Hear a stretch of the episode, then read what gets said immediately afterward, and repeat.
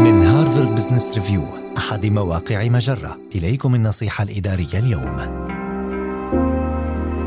تقليل التحيز في قرارات تعيين الموظفين الجدد في شركتك. يتصف البشر بميلهم إلى تفضيل الأشخاص الذين يشبهونهم وهذا أحد الأسباب التي تجعل التحيز يتسلل إلى قرارات التوظيف. ويمكن أن تساعد مبادرات التنوع وتدقيق إجراءات التعيين على حل هذه المعضلة. ولكن تحسين التوظيف بشكل بناء وهادف يقتضي أن يتعرف المدراء على تحيزاتهم الشخصية ومعالجتها. وتتمثل الخطوة الأولى في قبول فكرة أن لديك تحيزات شخصية. فكر في سبب شعورك بالانجذاب إلى بعض المرشحين دون غيرهم والتحيزات أو التفضيلات التي قد ينطوي عليها هذا الشعور.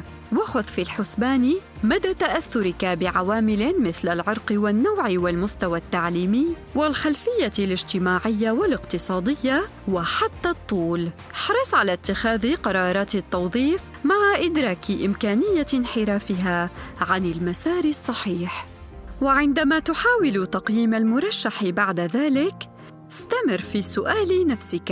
أين يمكن أن يظهر الانحياز في هذا القرار؟ يجب عليك أيضا تكوين رأيك الخاص حول المرشح قبل مقارنة الملاحظات مع زملائك حتى لا تتأثر بآراء الآخرين هذه النصيحة من مقال كيفية تقليل الانحياز الشخصي عند التوظيف النصيحة الإدارية تأتيكم من هارفارد بزنس ريفيو أحد مواقع مجرة مصدرك الأول لأفضل محتوى عربي على الإنترنت.